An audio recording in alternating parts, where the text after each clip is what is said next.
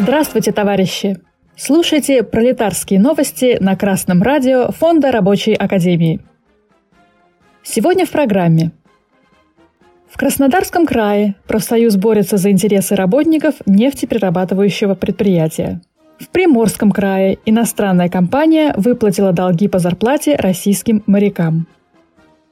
Интернет-дневник Краснодарского края «Живая Кубань» рассказала об увольнении шести сотрудников закрытого акционерного общества «Тамань нефтегаз». По версии сайта, предприятие избавляется от несогласных с новыми правилами начисления заработной платы. В конце марта сотрудники отдела автотранспорта получили уведомление о том, что для них меняются условия трудового договора. По новой сдельной системе оплаты сотрудники теряют 30% от привычного гарантированного дохода. Для некоторых должностей такая потеря денег существенна и составляет порядка 25 тысяч рублей. Председатель профсоюзной организации компании Ростислав Щербаков заявляет, что в настоящий момент в ЗАО «Тамань нефтегаз» по 74 статье уволены 6 человек. Профсоюз готовится подать на собственника производства в суд. Однако тот затягивает дело, не выдавая работникам необходимые документы. Профсоюз готовит заявление и в прокуратуру. Начальство объясняет изменения в системе оплаты проведением военной спецоперации. По их словам, сейчас сложная экономическая ситуация и нужно затянуть пояса потуже. Ростислав Щербаков считает, что статья 74 Трудового кодекса Российской Федерации изменение определенных сторонами условий трудового договора по причинам, связанным с изменением организационных или технологических условий труда, сама по себе незаконна.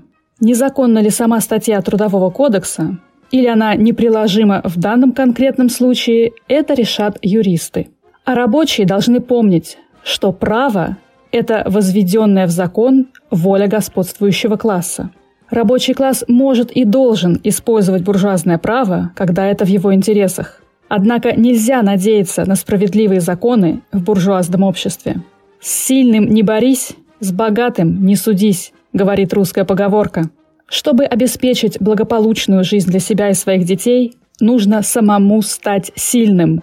А стать сильным рабочий человек может, только объединившись со своим трудовым коллективом. Сила пролетариата в организации. Информационное агентство Data сообщает, что в Приморском крае российским морякам была выплачена задолженность по зарплате. Моряки работали по контракту с Northwest Ship Management Ltd на судне Pacific Ray под флагом Доминиканской Республики. Однако зарплату работодатель не выплатил.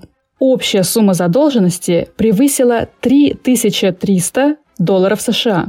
Это произошло после вмешательства Находкинской транспортной прокуратуры, которая направила в суд исковое заявление о взыскании с компании работодателя задолженности по заработной плате. Фрунзенский районный суд города Владивостока Приморского края удовлетворил требования прокурора по иску, судебное решение исполнено, задолженность погашена.